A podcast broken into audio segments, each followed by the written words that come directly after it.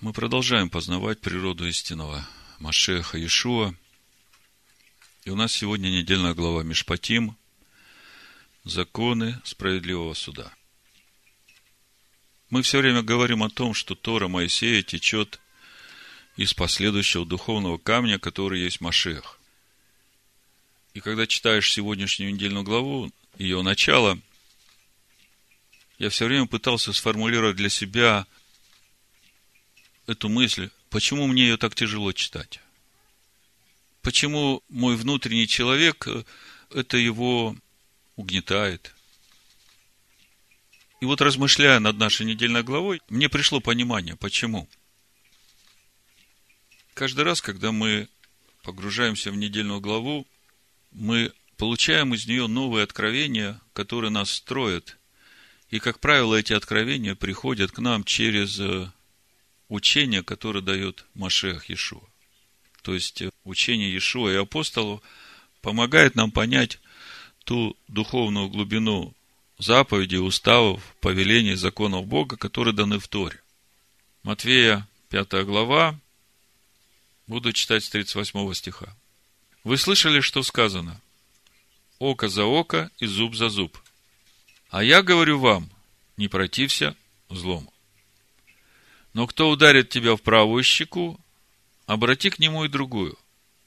И когда начинаешь читать главу Мишпатим и сравниваешь это с тем, что Ишуа говорит в Нагорной проповеди, на первый взгляд кажется, что есть какое-то противоречие между тем, что написано в начале нашей недельной главы, с тем, что говорит Ишуа Машех. И вот э, наша задача сегодня увидеть, что нет никаких противоречий. Речь идет о разных духовных уровнях, и речь идет о взгляде на одну и ту же ситуацию с двух сторон. Проповедь я так и назвал. А я говорю вам. И вот чтобы понять с самого начала, о чем наша недельная глава Мишпатим, и чтобы увидеть, что действительно речь идет о разных духовных уровнях, даже если сравнить начало нашей главы с тем, что мы читали в предыдущей главе, в 20 главе, в прошлой недельной главе, где даны заповеди Бога, то уже здесь чувствуется вот эта разница духовных уровней. 20 глава книги Шмот, там, где Бог говорит 10 заповедей, во втором стихе мы читаем, это первая заповедь из десяти, первое речение, читаем о том, что «Я, Адонай Всесильный Твой, который вывел тебя из земли египетской, из дома рабства. И следующая, 21 глава, начинается именно с того, что в первом стихе написано, и вот законы, которые ты объявишь им, если купишь раба еврея, пусть он работает шесть лет, а в седьмой пусть выйдет на волю даром. Вам не кажется странным, только что Бог говорил о том, что Он тот, который вывел еврея из рабства, и тут уже даются законы для раба-еврея. Другими словами, что-то произошло с евреем, которого Бог вывел из рабства, что он снова стал рабом. Я думаю, что вы сами можете мне сказать, в какой момент человек становится рабом ну, зная учение Иешуа. Иешуа говорит, истина сделает вас свободными. Когда истина в нас, истина – это обитель Бога. Бог живет в нас. А когда мы теряем эту истину, тогда Дух Божий отходит от нас, и тогда мы становимся рабами. Мы рабами становимся всякий раз, когда приступаем уже заповеди Бога. И это наша несвобода. А Бог пришел в нашу жизнь, чтобы сделать нас свободными. То есть, уже вот этот момент начала нашей недельной главы говорит о том, что действительно духовный уровень нашей недельной главы, он относится к рабам-евреям. И мы понимаем, что это большая милость Бога к этим рабам-евреям, потому что, по сути, если Бог вывел человека из египетского рабства и заключил с ним завет, то всякое преступление против завета, оно уже свидетельствует о том, что человек разрушил эти заветные отношения, и он же не является частью Божьего народа. А здесь мы видим большую милость Бога к этим людям, которые приступили заветные отношения. И тем не менее, Бог дает законы этим людям, как им восстановить эти заветные отношения с Богом. То есть, с одной стороны, мы видим, что наша недельная глава говорит о явном духовном падении на уровень египетского рабства уверовавшего. А с другой стороны, мы видим большую милость Бога, что Бог не отвергает этого человека, а дает ему возможность на том уровне, где он сейчас находится, все-таки восстановить эти заветные отношения с Богом.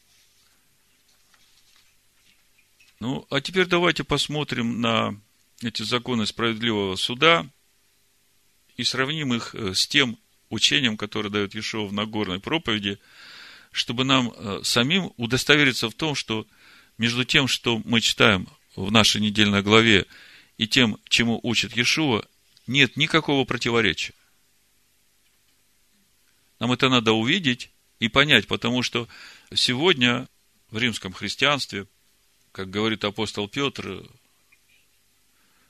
невежды и неутвержденные в вере, которые неправильно понимают написанное в Писаниях, превращают, искажают написанное, и через это сами идут в погибель, и ведут в погибель тех, кого не учат.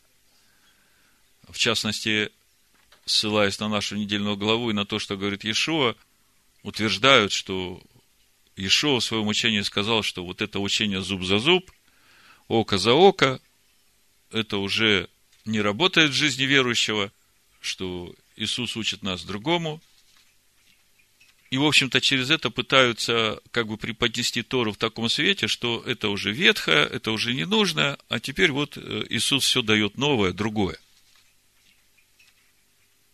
Вот наша цель сегодня самим увидеть, понять, утвердиться в том, что Ишуа не отвергает Тору, а Ишуа продолжает раскрывать нам духовную глубину заповедей Бога, раскрывать этот путь, по которому надо нам двигаться, чтобы прийти в эту свободу. Ну, давайте сначала разберемся с самими законами справедливого суда. Значит, э, вот мы сегодня с детьми разговаривали. Я говорю, вот представьте, вам кто-то сделал что-то плохое. Какое первое чувство вас обуревает? Отмщение. Воздать, да. И когда человек э, дорывается до этого отмщения, то нет вот этой меры, да, он всегда уже воздаст гораздо больше, чем ему сделали. А вот в нашей недельной главе мы видим Божье понимание справедливого суда, то есть э, как по справедливости разрешить вот эту конфликтную ситуацию, которая возникла между людьми. Бог не сходит до нас до такой степени, что Он вникает в вот эти наши дрязги, чтобы помочь нам э, к миру разрешить эти наши конфликты. Прочитаю из нашей недельной главы, 21 главы Шмот, э, с 22 стиха, ну, это как бы наше базовое место, на основании которого мы будем потом дальше двигаться, чтобы увидеть, в чем суть учения Иешуа, и также увидеть то, что Иешуа не отвергает того, что написано здесь. Значит, 22 э, стих. Когда дерутся люди. Подумайте, уже э, сама ситуация, когда дерутся люди, ну, одним словом, Египет. Да, такой э, темный, темный Египет. Помните, Моисей в Египте вышел, там два еврея дерутся. Да вот я когда читаю, я понимаю, да, это вот тот духовный уровень, который в Египте. Поэтому глава начинается именно с того, что еврей снова стал рабом. Почему стал рабом, мы уже говорили. Значит, когда дерутся люди и ударят беременную женщину, она выкинет, но не будет другого вреда, то взять с виновного пеню. Когда начинаешь смотреть слово пеню, на иврите анаш, штраф, какую наложит на него муж той женщины. И он должен заплатить ону при посредниках. То есть речь идет о материальной компенсации уже изначально. Вы должны это видеть. 23 стих дальше. А если будет вред, то отдай душу за душу, глаз за глаз, зуб за зуб, рука за руку, нога за ногу, обожжение за обожжение, рану за рану, ушиб за ушиб. Многие читают, думают, что речь идет о том, ага, если двое дерутся, один выбил глаз, то решение суда, значит, э, этому тоже надо один глаз выбить. Все иудейские комментарии утверждают другое. Какое удовлетворение или э, какая польза от того, что э, этому обидчику выбили глаз для того, который потерял этот глаз? А Бог ведь заботится о том, чтобы как-то разрешить эту ситуацию ко благу. Поэтому следует понимать изначально, что речь идет о том, как компенсировать пострадавшему потерю его глаза. И э, суд, значит, э, учитывая все обстоятельства, принимает решение, как компенсировать. Но э, те, кто знают Тору, они понимают, что э, на этом не заканчивается решение суда. Если мы сейчас вот с этим решением суда о справедливой компенсации за причиненный ущерб перейдем э, в книгу чисел, пятую главу, то там мы можем прочитать, что если человек сделал вред какому-то человеку, и тем самым согрешил против человека и против Бога, то он должен прийти с раскаянием перед Богом, он должен компенсировать ущерб, который он принес этому человеку, и к этой компенсации прибавить еще 20%, и только тогда придет примирение. Давайте прочитаем, а потом я чуть-чуть подробнее попробую объяснить, что я хочу сказать. Значит, э, числа 5 глава, с 5 стиха читаю. «И сказал Господь Моисею, говоря, скажи сынам Израилевым, если мужчина или женщина сделает какой-либо грех против человека. И через это сделает преступление против Господа. Виновна будет душа та. Обратите внимание, всякий раз, когда мы делаем какой-то грех против другого человека, Тора говорит, что мы тут же делаем преступление против Бога. То пусть исповедуется в грехе своем, который они сделали. То есть должно прийти раскаяние и возвратят сполна то, в чем виновны, и прибавят к тому пятую часть, и отдадут тому, против кого согрешили. Я слышал одно свидетельство, одна женщина свидетельствовала. Она знает эти законы Торы, и говорит, была такая ситуация, я только училась ездить на машине, только получила права, ну, самостоятельно стала уже ездить и случайно на парковке там разворачивалась и зацепила другую машину. Но, говорит, по милости Бога, машина была старенькая, принадлежала другому человеку, а человек пожилой, не богатый человек, судя по машине, да, и она очень хотела как бы разрешить эту ситуацию к миру.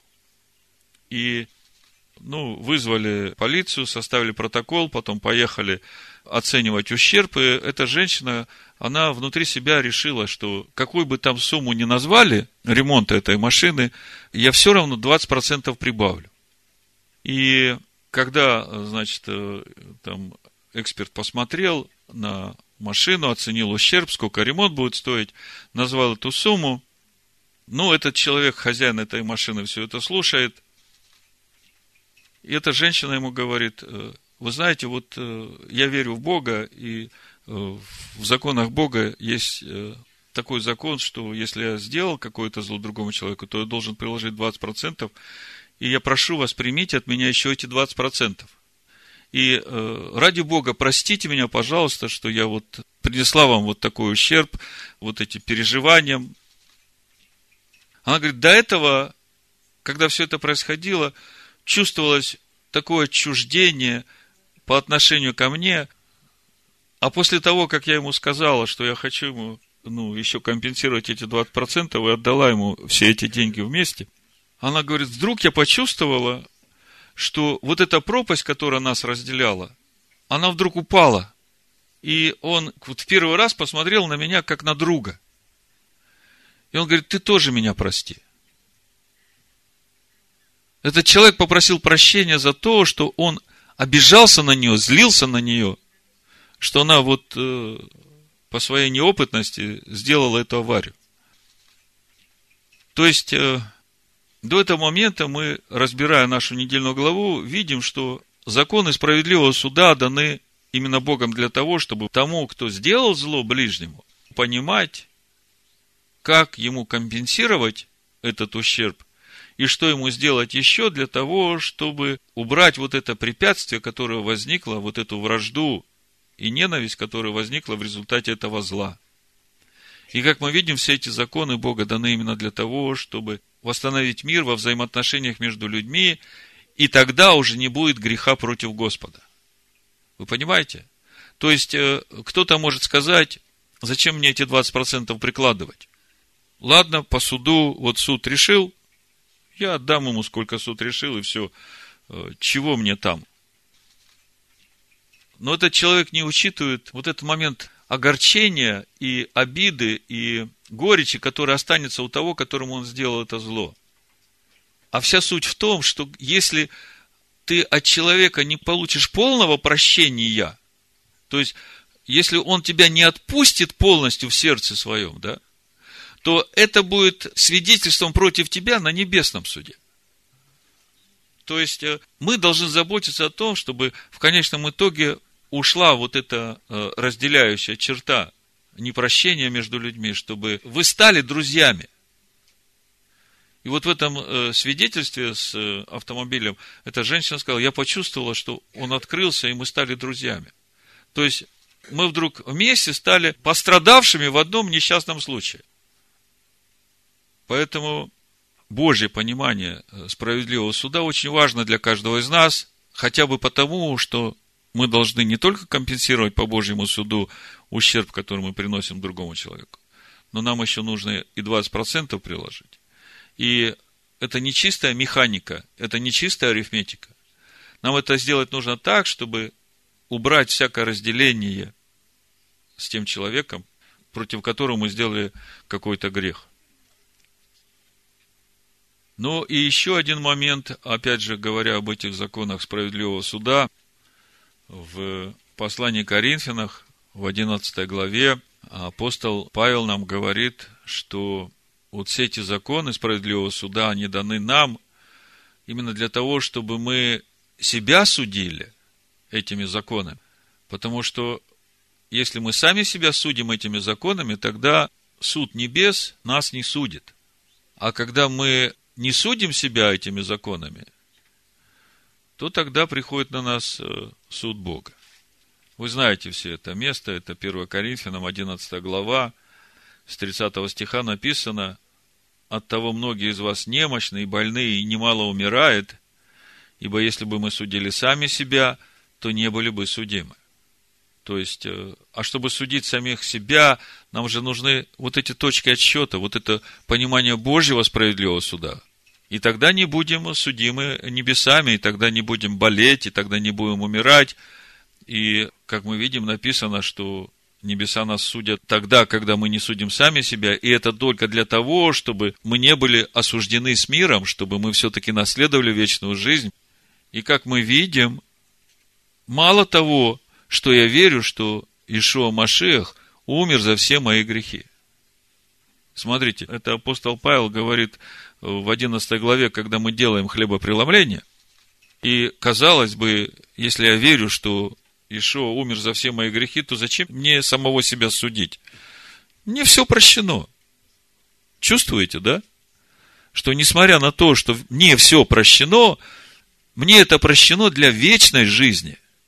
А если я хочу в этой жизни жить и не болеть, и не умереть раньше времени, то мне надо позаботиться о том, чтобы небеса меня не судили справедливым судом. Мне нужно самому себя судить справедливым судом. И потом эти законы справедливого суда нам еще нужно знать для того, что э, придет время, когда святые будут судить мир, как апостол Павел говорит. Просто сейчас не есть время суда, сейчас время милости, и мы об этом чуть позже поговорим, чуть больше. То есть мы сейчас говорим о важности законов Мишпатим, законов справедливого суда для любого верующего человека. И мы это говорим в свете того, что Ишуа говорит в пятой главе Евангелия от Матвея, мы сейчас к этому придем. А я говорю вам. вы слышали, что сказано древним, око за око, зуб за зуб, а я говорю вам. То есть мы вот в этом контексте сейчас говорим о важности того, что значит око за око, зуб за зуб, а потом уже придем к учению Иешуа, чтобы нам увидеть, что Иешуа не противопоставляет то учение, которое он дает, заповедям Мишпатим, законам справедливого суда, не отвергает их, а он раскрывает вот этот путь нашего духовного роста. Ну, чуть позже мы об этом поговорим, а сейчас я прочитаю 1 Коринфянам 6 главу с 1 стиха. «Как смеет кто у вас, имея дело с другим, судиться у нечестивых, а не у святых?» То есть, э, апостол Павел упрекает верующих, новозаветних верующих, в том, что у них какие-то споры между собой, и они их не могут разрешить, разобрав это дело у святых, они идут в мирские суды. Разве не знаете, что святые будут судить мир? Если же вами будет судим мир, скажите, если нами будет судим мир, то мы, как судьи, должны вообще иметь знание законов справедливого суда. Как нам судить мир, если мы не будем знать этих законов? Надо знать. Другое дело, что сейчас не время этого суда. Но законы эти нам надо знать хотя бы для того, чтобы сначала себя ими судить, чтобы пришло то время, когда мы потом будем судить этими законами мир – А скажите, может быть такая ситуация, что я себя этими законами не сужу, я верю, что Иисус Христос умер за все мои грехи, и мне, в общем-то, никакой суд не нужен, и вот с этим пониманием потом я буду судить мир. Невозможно. Если же вами будет судим мир, то неужели вы недостойны судить маловажные дела? Разве не знаете, что мы будем судить ангелов? Не тем ли более дела житейские? А вы, когда имеете житейские тяжбы, поставляете своими судьбами ничего не значащих в общине Машеха Иешуа. К стыду вашему говорю, неужели нет между вами ни одного разумного, который мог бы рассудить между братьями своими? Но брат с братом судится, и притом перед неверными. И то уже весьма унизительно для вас, что вы имеете тяжбы между собою. Вот это важно уже для нас уже унизительно для нас, если у нас есть тяжбы между собой. Для чего бы вам лучше не оставаться обиженными? Для чего бы вам лучше не терпеть лишения? Но вы сами обижаете и отнимаете, и при том у братьев. Или не знаете, что неправедные Царство Божие не наследуют? Не обманывайтесь. Ни блудники, ни идолослужители, ни прелюбодеи, ни малаки, ни мужеложники, ни воры, ни лихаимцы, ни пьяницы, ни злоречивые, ни хищники Царство Божьего не наследуют. И такими были некоторые из вас, но омылись, но осветились, но оправдались именем Господа нашего Ишуа Машеха и Духом Бога нашего. То есть, э, до этого момента мы поговорили о важности заповеди Мишпатим, о том, какую пользу они несут нам в нашей жизни, и то, зачем они нам нужны. А сейчас давайте перейдем в Нагорную проповедь, чтобы понять, действительно ли Ишуа противопоставляет свое учение главе Мишпатим, законам справедливого суда, или же он э, раскрывает нам этот путь в духовную свободу из состояния раба-еврея, который дерется, в состояние сынов Божьих, в полноту возраста Машеха. Матвея, 5 глава, буду читать с 38 стиха. Вы слышали, что сказано? Око за око и зуб за зуб.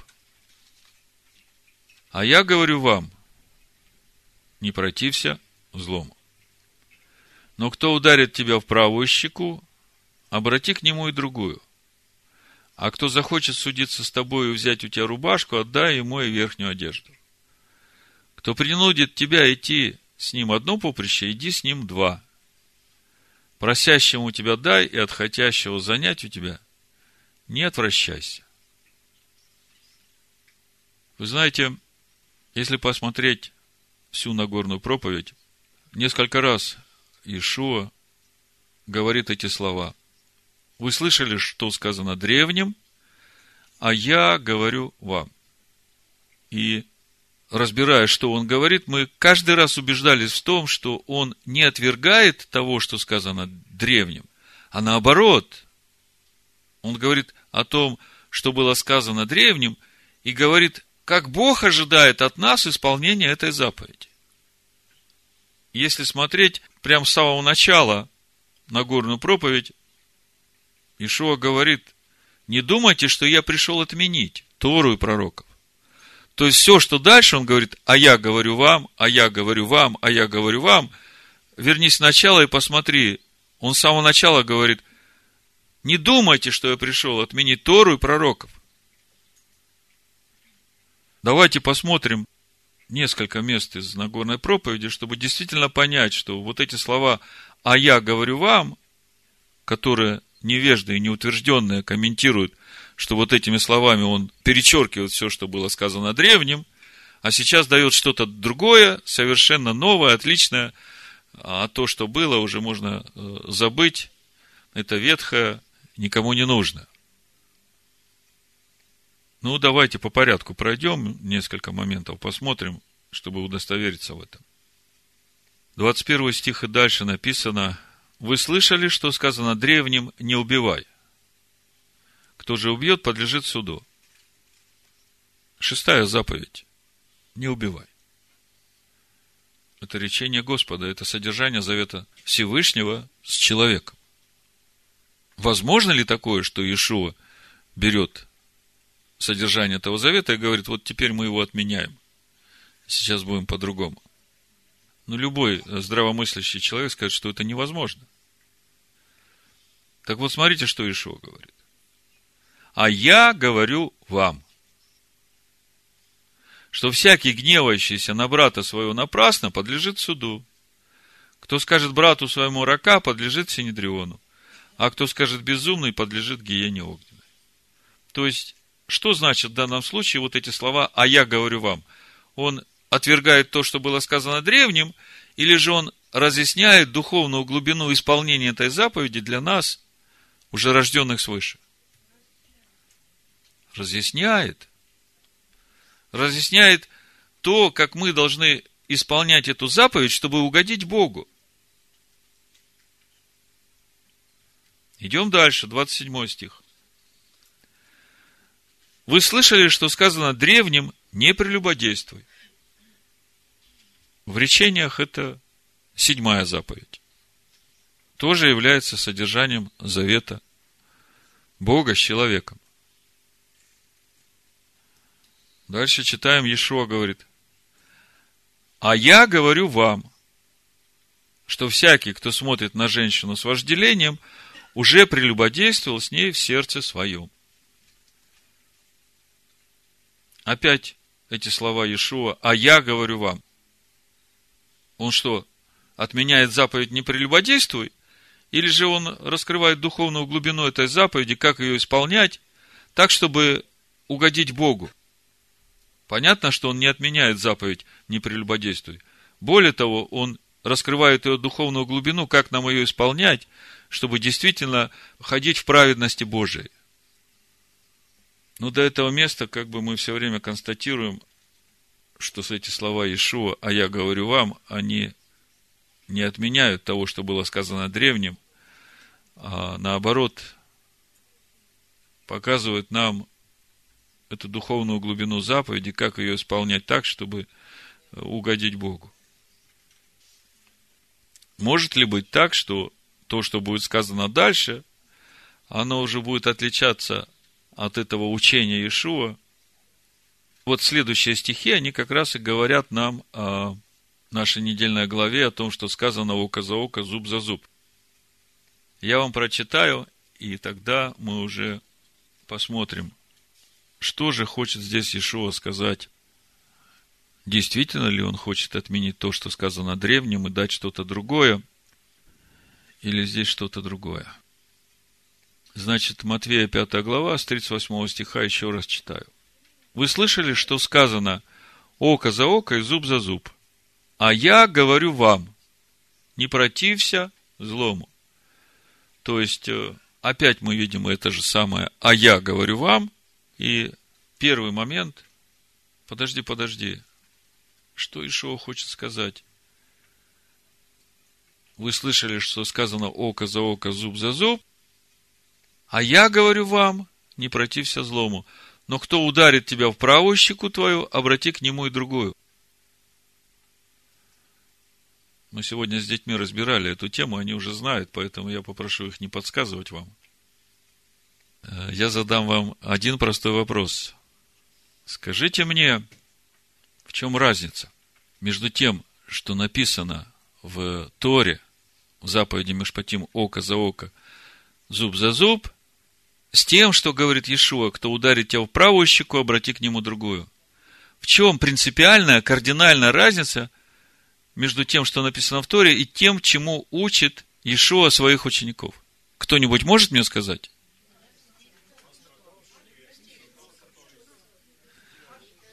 Вот. Вот брат сказал. И сестра говорит. Молодцы. Значит, принципиальная разница именно в том, что законы справедливого суда учат нас тому, что должен сделать тот, который нанес обиду ближнему своему. А Иешуа учит как раз, как вести себя тому, кого обидели. Чувствуете разницу? Тогда скажите, Иешуа вот этими словами, а я говорю, он отменяет эти законы справедливого суда? Или же тем, чему он учит своих учеников, он как раз открывает эту возможность для того, чтобы пришло покаяние к тому, кто тебя обидел. Я это сейчас э, подробнее разъясню, мы разберем.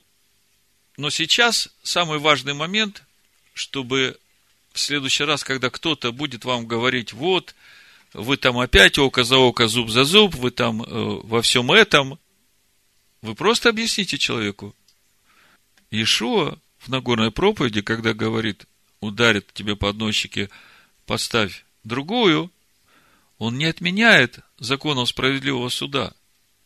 Там даны законы, которые говорят о том, как поступать тому, кто сделал зло, чтобы примириться и с человеком, и с Богом. А здесь Ишо учит своих учеников, как им поступать, когда им сделают это зло, и главный смысл этих поступков в том, чтобы привести того человека к раскаянию. То есть, э, то, чему учит Иешуа, это уже служение его учеников, я бы так сказал.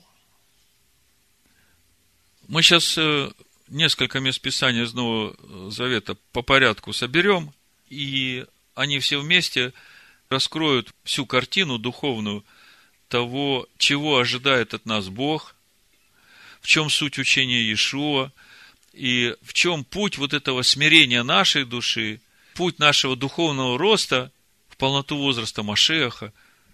Все это здесь, и я бы сказал, что начало, вот оно в этом учении Иешуа, а я говорю вам, не протився злому.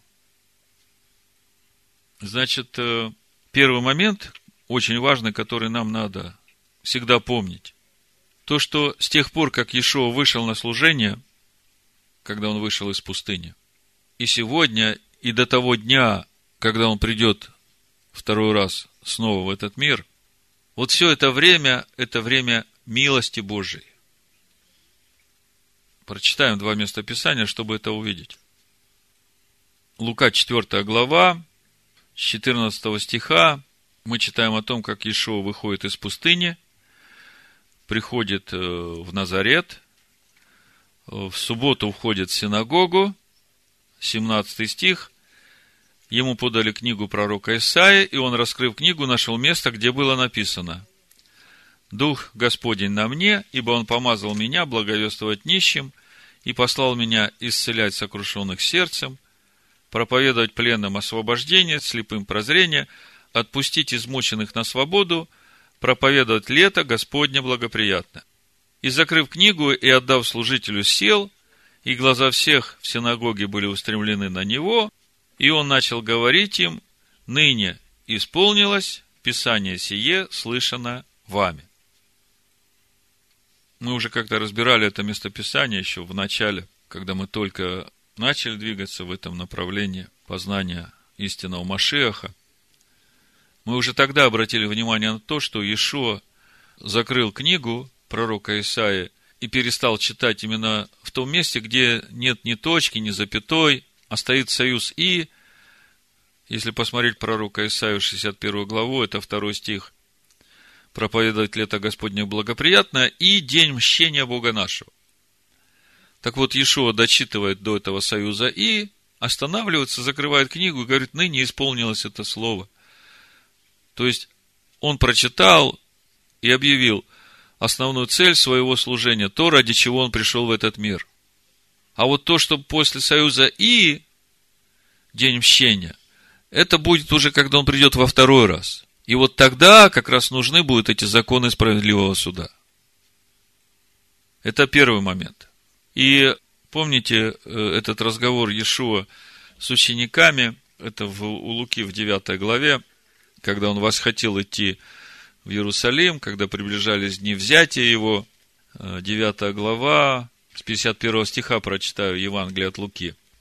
Когда же приближались дни взятия его от мира, он вас идти в Иерусалим и послал вестников перед лицом своим, и они пошли и вошли в селение Самарянское, чтобы приготовить для него.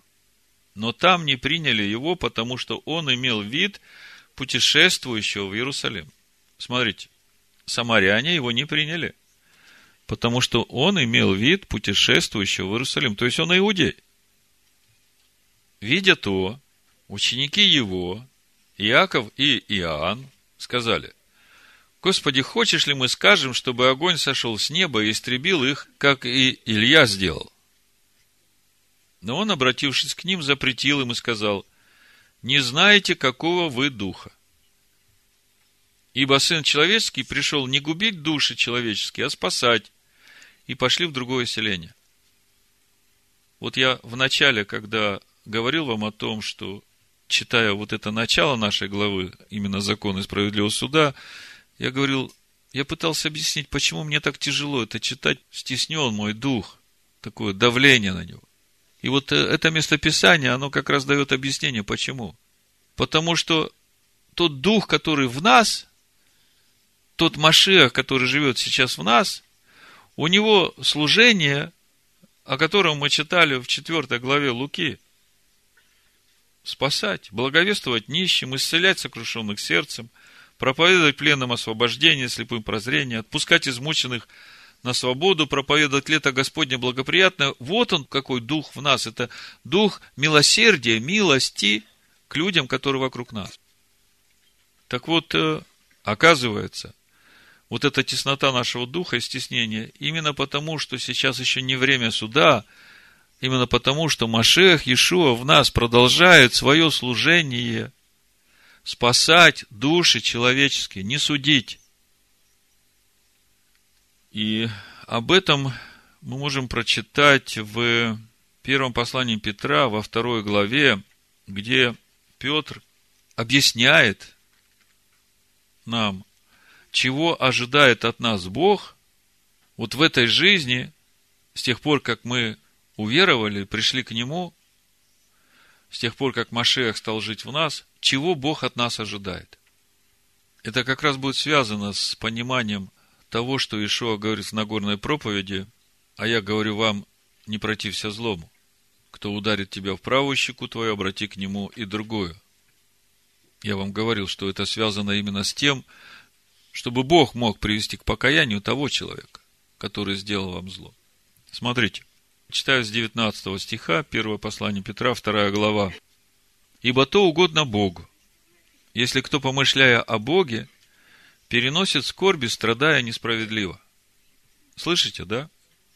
Когда мы переносим скорби, страдая несправедливо, когда нас ударили по одной щеке, это угодно Богу.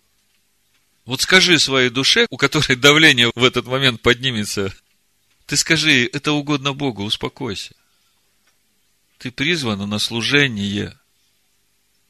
Ибо что за похвала, если вы терпите, когда вас бьют за проступки? Но если делая добро и страдая терпите, это угодно Богу. Вопрос. Что именно и почему? Ответ. Ибо вы к тому призваны. То есть, вы призваны к тому, чтобы страдать несправедливо. Как вам такое призвание? Сестра говорит, это такая реальность. Но когда вы начнете понимать, что в этом суть нашего призвания, то это поможет вашей душе, которая именно страдает от этой несправедливости, просто утишиться и радоваться тому, что это угодно Богу. Читаем дальше. Ибо вы к тому призваны, потому что и Машех пострадал за нас, оставив нам пример, дабы мы шли по следам Его. Он не сделал никакого греха, и не было лести в устах его. Будучи злословием, он не злословил взаимно, страдая не угрожал, но предавал то судье праведному. Смотрите, если так поглубже начать вникать в то, что здесь написано, казалось бы, зачем нам страдать, если уже Машех за всех пострадал, то зачем же нам страдать еще за других?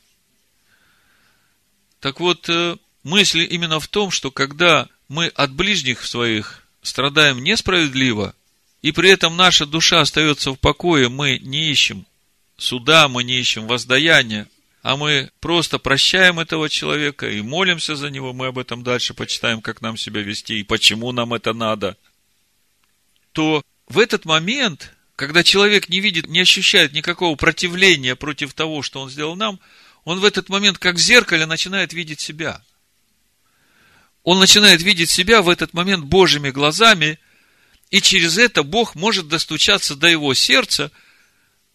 Помните, горящие угли будешь собирать у него на голове? К нему покаяние придет. Может быть, не сразу, может быть, он день-два подумает. Ну, иди возьми микрофон, раз уж так, чтобы слышали все остальные. Ну, когда мы там в деревне больше крутились и жили, и мы э, пришли из служения, тот раз я была адвентисткой еще, э, деревни шли, ну, 12 километров, в общем, там отошли, и я пришла, и там много нашей гости пришли, и я так э, недовольствуем посмотрел, что-то мне там не нравилось, я высказала сестре там, в общем, так, ну, нехорошо. хорошо. И, знаете, она такая ласковая против меня была, я удивляюсь. Так, так, и все. А как я начала плакать, мне так было, ну, было, ну, я... Да, я так плакала, я и сестре говорю, ну, а что ты плачешь? Она говорит, он говорит, я говорю, я такая, ты такая хорошая, я такая плохая. Вот. Вот видите свидетельство, которое как раз э, удостоверяет нас в том, что действительно так это работает. Но это может работать только в том случае, если мы не противимся злому, если мы остаемся в любви к этому человеку. А если мы закрываемся, ожесточаемся, то никакого зеркала не будет. Ничего он не сможет увидеть. А ведь замысел Бога – спасать людей. Ишуа говорит, не знаете, какого вы духа, я пришел не губить души человеческие, а спасать. И подумайте, через ваше смирение – Иешуа может спасти этого человека. Поэтому подумайте над тем призванием и тем служением, в которое вы призваны. Может быть, для некоторых сегодня это было в первый раз сформулировано. Нести скорби незаслуженное, страдать несправедливо, к этому мы призваны. И когда ты знаешь суть своего призвания – и ты хочешь угодить Богу, потому что написано это угодно Богу, то тогда тебе уже легко будет свою душу утишить на ложе. Потому что, когда ты любишь Бога и хочешь быть угодно Ему, тогда тебе легко это сделать. Ну вот еще несколько мест, которые говорят нам о том, как себя вести. Дальше у 1 Петра в 3 главе в 9 стихе написано «Не воздавайте злом за зло или ругательством за ругательство, Напротив, благословляйте, зная, что вы к тому призваны, чтобы наследовать благословение. Благословляйте, чтобы наследовать благословение. А если будешь воздавать злом за зло, ругательством за ругательство, то наследуешь благословение? Выходит, что нет. Потому что благословение как раз в том, что когда ты терпишь страдания, Бог в тебе живет. Когда ты ходишь в этом смирении и любви к ближнему, Бог в тебе живет. И через это Бог спасает душу другого человека. А для тебя это благословение, ты растешь духовно, потому что обрезаешь сердце свое от этих э, страстей, эмоций, чувств. То же самое в Римлянах 12 главе мы читаем. Благословляйте гонителей ваших. Благословляйте, не проклинайте. Суть нашего благословения к этому человеку в его основе должно быть желание нашего сердца, чтобы и эта душа достигла спасения. Благословляйте гонителей ваших, благословляйте, не проклинайте. Радуйтесь с радующимися и плачьте с плачущими. Будьте единомысленны между собою и не высокомудрствуйте. Но последуйте смиренным. Не мечтайте себе. Никому не воздавайте злом за зло, но пекитесь о добром перед всеми человеками. Если возможно с вашей стороны, будьте в мире со всеми людьми. Не мстите за себя, возлюбленные – но дайте место гневу Божию. Ибо написано, мне отмщение я воздам, говорит Господь. Итак, если враг твой голоден, накорми его, если жаждет, напой его, ибо делая сие, ты соберешь ему на голову горящее уголье. Не будь побежден злом, но побеждай зло добром. И вот то, как побеждать это зло добром, мы понимаем, что здесь в основе лежит вот это понимание, что это наше служение. Переносить скорби, страдая незаслуженно. Потому что через это происходит вот эта работа по спасению души того человека, который делает тебе это зло. Ну, еще одно место Писания об этом же, и здесь уже как бы объяснение, почему нам нужно быть такими. Это Евангелие от Луки, 6 глава, 27 стих. Но вам, слушающим, говорю, любите врагов ваших, благотворите ненавидящим вас, благословляйте проклинающих вас и молитесь за обижающих вас. Ударившему тебя по щеке подставь другую, и отнимающему у тебя верхнюю одежду не препятствуй взять и рубашку всякому просящему тебя давай, и от взявшего твое не требуй назад. И как хотите, чтобы с вами поступали люди, так и вы поступайте с ними. Если любите любящих вас, какая вам за то благодарность? Ибо и грешники любящих их любят. И если делаете добро тем, которые вам делают добро, какая вам за то благодарность? Ибо и грешники тоже делают. Если взаймы даете тем, от которых надеетесь получить обратно, какая вам за то благодарность? Ибо и грешники дают взаймы грешникам, чтобы получить обратно столько же. Но вы любите врагов ваших и благотворите, и взаймы давайте, не ожидая ничего. И будет вам награда великая, и будете сынами Всевышнего. Ибо Он благ и к неблагодарным, и злым – Видите? Будете сынами Всевышнего, ибо Он благ и к неблагодарным, и злым. То есть, если ты будешь таким же благим к неблагодарным и злым, то ты будешь являть славу своего Бога. Итак, будьте милосерды, как и Отец ваш милосерд. Не судите, и не будете судимы. Не осуждайте, и не будете осуждены. Прощайте, и прощены будете. Давайте, и дастся вам мерою добрую, утрясенную, нагнетенную и переполненную отсыплят вам в лоно ваше, ибо какую меру мерите, такую же и отмерится вам. Почему такие требования к нам? Именно через это мы можем являть славу Божию в этом мире. И это путь нашего духовного роста. Ясно, что мы не можем сразу обрезать все свое сердце, обуздать всю свою душу. Эти эмоции, эти чувства, они все равно в душе есть. Весь вопрос в том, насколько ты способен уже их контролировать.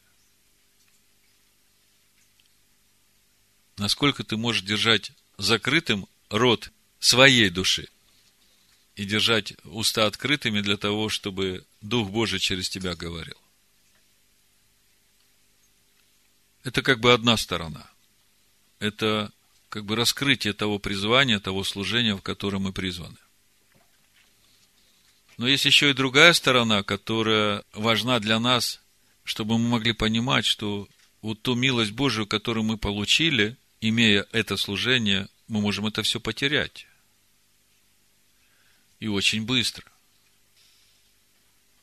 Я прочитаю несколько мест Писания, которые об этом как раз и говорят. Это Матвея, 5 глава, с 23 стиха.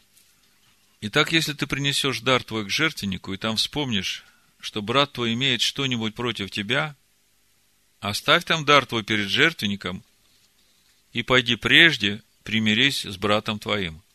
И тогда приди и принеси дар твой. Мирись с соперником твоим скорее, пока ты еще на пути с ним – чтобы соперник не отдал тебя судье, а судья не отдал тебя слуге, и не ввергли бы тебя в темницу. Истинно говорю тебе, ты не выйдешь оттуда, пока не отдашь до последнего кадранта. Другими словами, Ишова хочет сказать своим ученикам, что если ты вдруг попал в такую ситуацию, что твоя душа захотела справедливого суда, будь готов к тому, что в темницу попадешь ты, и будешь сидеть там, пока весь долг не выплатишь. И почему это именно так? Об этом мы можем прочитать в 18 главе Матвея. С 21 стиха буду читать Евангелие от Матвея, 18 глава. Тогда Петр приступил к нему и сказал, Господи, сколько раз прощать брату моему, согрешающему против меня? До семи ли раз? Ишо говорит ему, не говорю тебе до семи раз, но до седьмижды семидесяти раз. И дальше он объясняет, почему.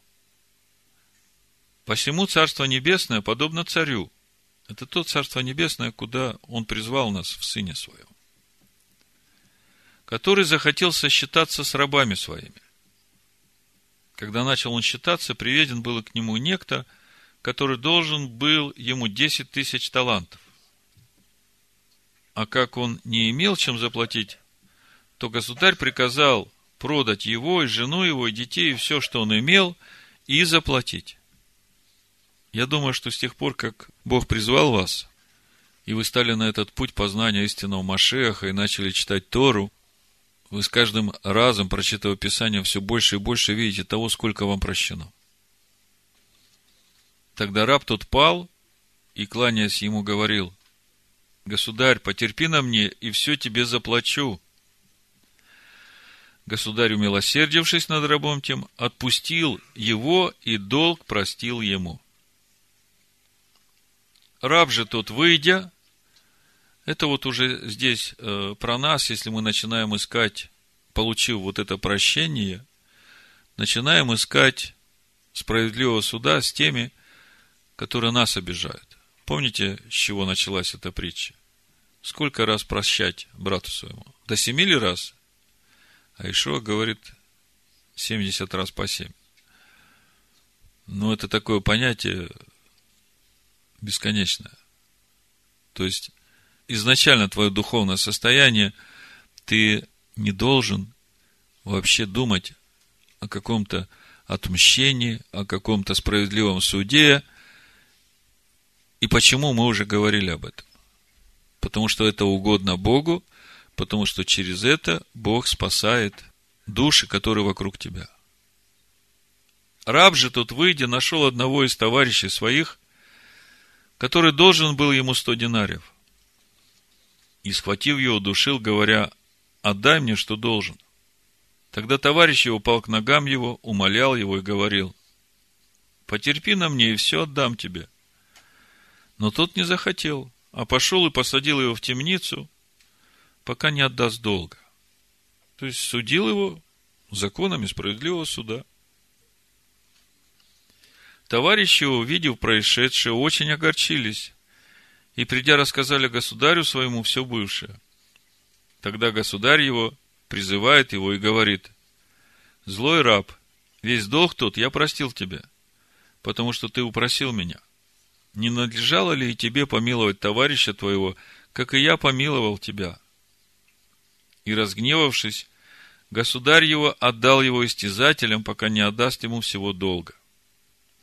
Так и Отец мой Небесный поступит с вами, если не простит каждый из вас от сердца своего брату своему согрешений его.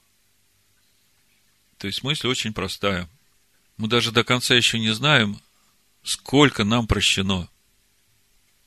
Мы только сейчас начинаем понимать, насколько мы были греховны в глазах Бога в то время, когда Он призвал нас, открыл нам Сына Своего, дал нам прощение, поставил на путь жизни –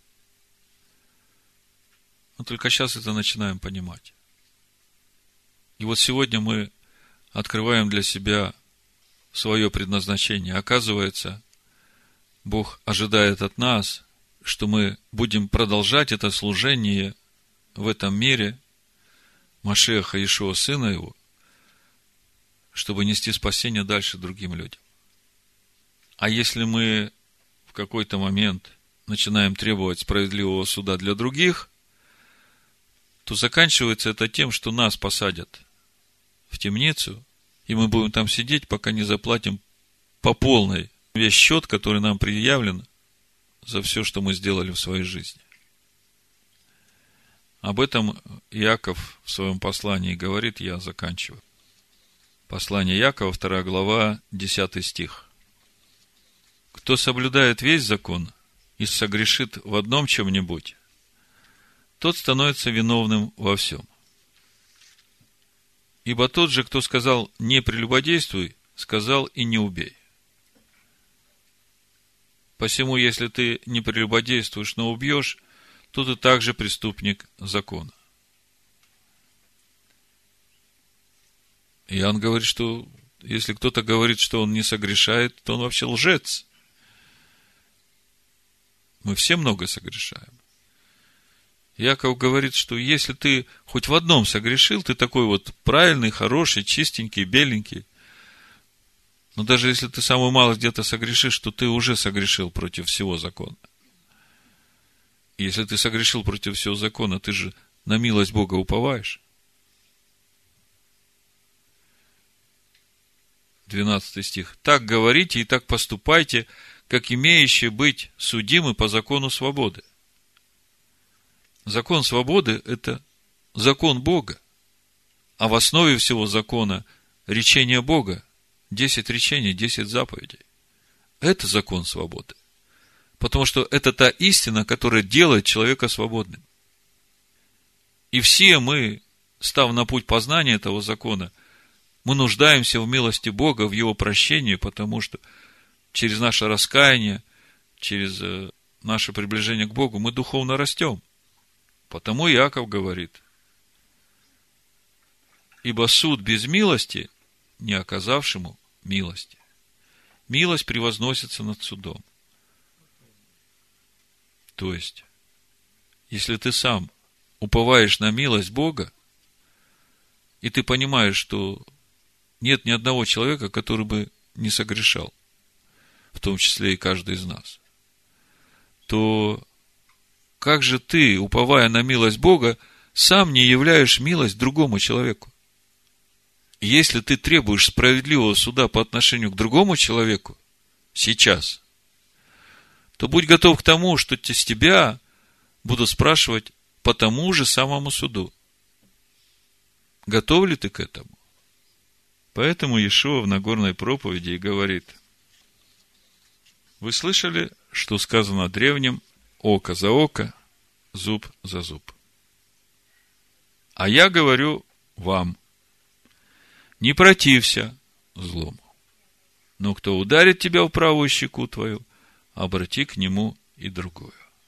И теперь мы начинаем понимать, что Иешуа в своем учении не отвергает законы справедливого суда, не отвергает Тору, а он раскрывает нам, для нас, духовный путь в свободу и через нас для тех, кто вокруг нас. А законы справедливого суда, они нам понадобятся именно тогда, когда Он придет судить мир. И мы будем теми, через которых Он будет судить этот мир. Пусть Всевышний даст нам мудрость, разумение того призвания, понимание того призвания, в которое Он призвал нас. Пусть это поможет нам смирить наши души, пусть это поможет нам начать любить врагов наших, ибо то угодно Богу, если кто, помышляя о Боге, переносит скорби, страдая несправедливо. Всевышний да благословит нас на этом пути. В имени Машеха Ишуа. Амен. Амен. Амен. Амен. Амен. Амен. Амен.